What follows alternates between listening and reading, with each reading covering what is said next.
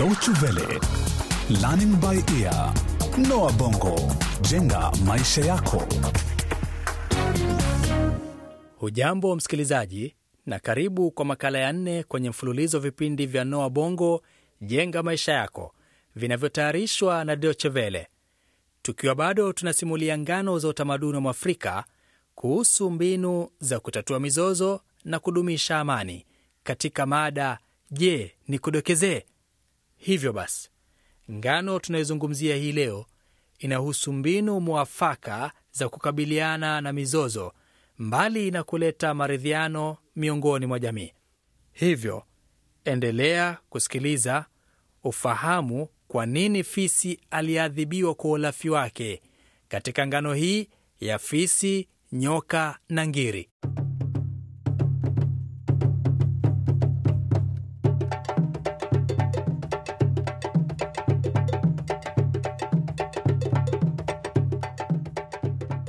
Hapo zamani za kale paliondokea fisi, nyoka, chui na ngiri. Wanyama hawa walipindukia kupendana sana na hata kumiliki shamba kubwa kwa pamoja. Lakini marafiki hawa wakubwa walikuwa wakijitegemea kwa chakula, na tabia hiyo ikaendelea kwa muda mrefu.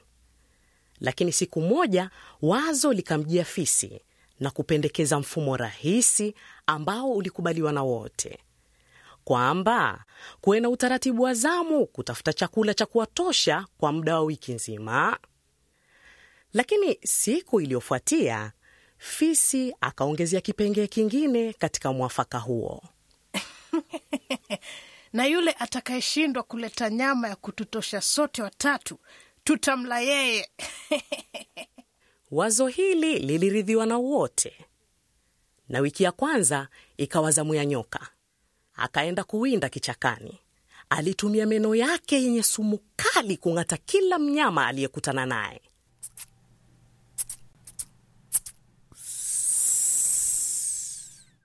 Wiki ya pili ikawa zamu ya chui. Pia naye alirudi nyumbani na chakula cha kuwatosha kwa marafiki zake, na wiki ya tatu ikawa zamu ya fisi. Giza lilipoingia, fisi na tabia yake ya kiibilisi alienda kuiba vipande vya nyama vilivyosazwa na wanyama wengine, kisha akaviburuta hadi nyumbani kwao. Lakini mizoga hii ambayo ni mabaki ya chakula cha simba na makurumbembe ilikuwa ikitoa uvundo mkali, na wanyama wengine hawakufurahia chakula hicho. Wiki ya nne iliingia na ikawa ni zamu ya ngiri. Fisi alikuwa na hakika kwamba ngiri hata faulu kuleta chakula chochote kutoka mawindoni, na fisi alipokutana na ngiri baada ya chakula alitikisa kichwa tu kwa kumhurumia ngiri.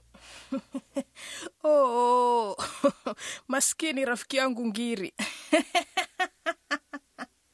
Kitendo hicho kilimfanya ngiri kuingiwa na mawazo mengi sana. Kisha baadaye akafahamu kwa nini fisi alikuwa na tabia hii ngeni.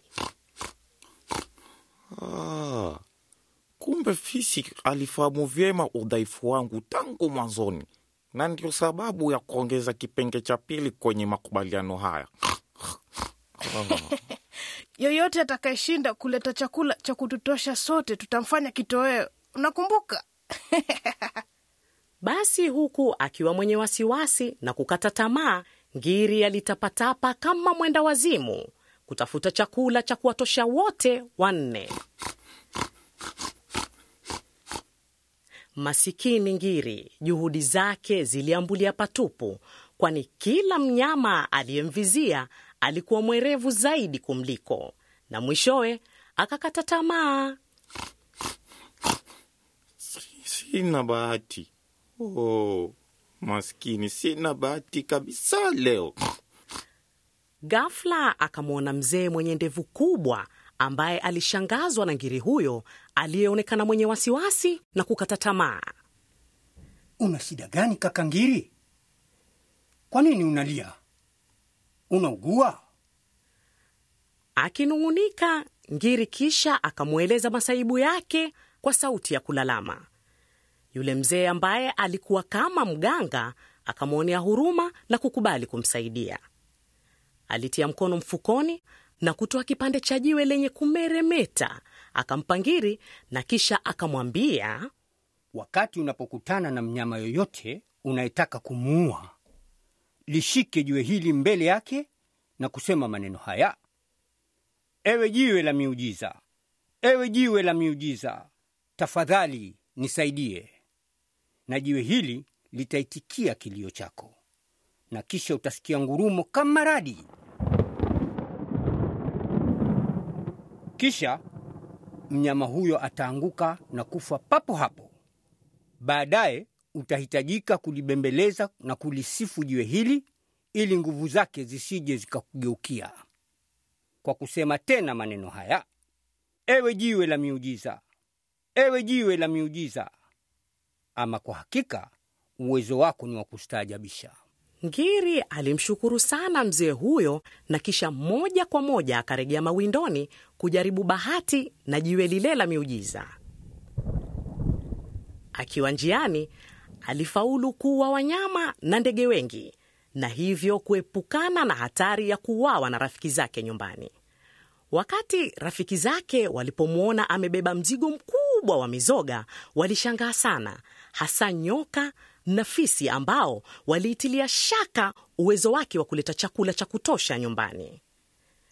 Wiki hiyo walifurahia chakula kizuri na kumsifu Ngiri kama mfalme.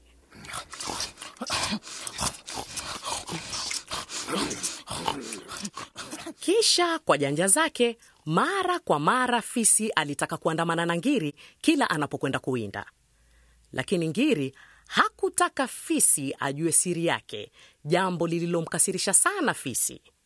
Baada ya wiki ya tatu hivi, ikafika tena zamu ya Ngiri kwenda mawindoni. Fisi alimnyapia Ngiri kichakani, na hapo akagundua siri ya jiwe lake la miujiza. Ewe jiwe la miujiza, ewe jiwe la miujiza, tafadhali nisaidie. Ewe jiwe la miujiza. Fisi alisikia maneno hayo na akawa amefaulu kupata siri ya Ngiri, lakini kwa pupa alirejea nyumbani mbio bila ya kufahamu kwamba kulikuwa na sehemu ya pili ya siri baada ya kufanikiwa unachokitaka, yaani kutoa shukrani kwa jiwe hilo.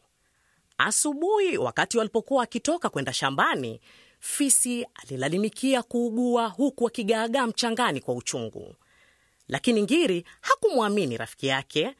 Aliona kama ni ujanja wake ili asiende kufanya kazi shambani, na ni kweli. Punde tu fisi alirudi nyumbani, akaanza kuchakura kila pembe na hatimaye kuliiba jiwe lile. Huyo akaingia kichakani kuanza kuwinda. Mnyama wa kwanza kuonana naye alikuwa paa, na bila ya kupoteza wakati akalitoa jiwe na kutumia mbinu ile ya rafiki yake.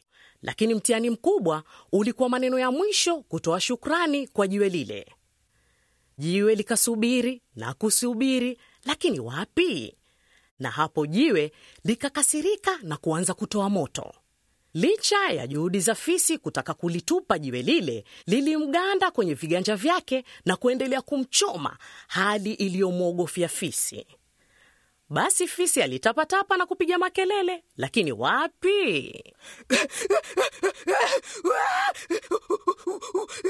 Niache, nenda nyumbani, wewe jiwe la miujiza, kwenda kwenda kabisa.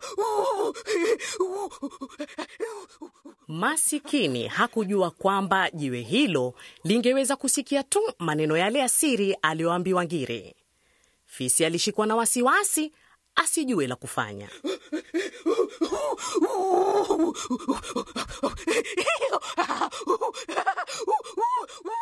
na kilio chake kikawashtua wanyama wengine waliokuwa mbali sana na eneo hilo, huku akikimbilia shambani ambako amewaacha wenzake wakifanya kazi.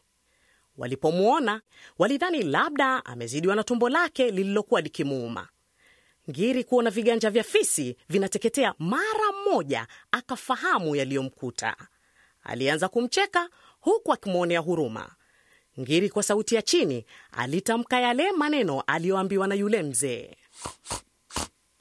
Ewe jiwe la miujiza, ewe jiwe la miujiza, Kwa kweli uwezo wako ni wa kustaajabisha. na hapo viganja vya fisi vikafunguka na jiwe likaanguka miguuni mwa ngiri. Kwa mshangao wa nyoka na chui, ngiri alichukua jiwe lile bila hata uoga wowote wa vidole vyake kuteketea. Na tangu wakati huo wanyama wengi walimheshimu sana ngiri kama mnyama mwenye busara.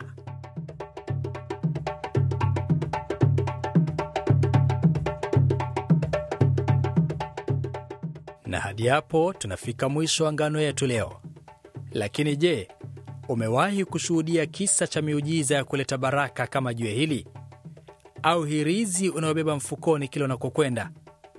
Tufahamishe kupitia anwani yetu ya barua pepe lbe at dw world de, na ukipenda kusikiliza tena kipindi hiki au vingine vya Noa Bongo, tembelea mtandao wetu wa www dw world de mkwaju lbe. Hadi wakati mwingine, kwa heri kwa sasa.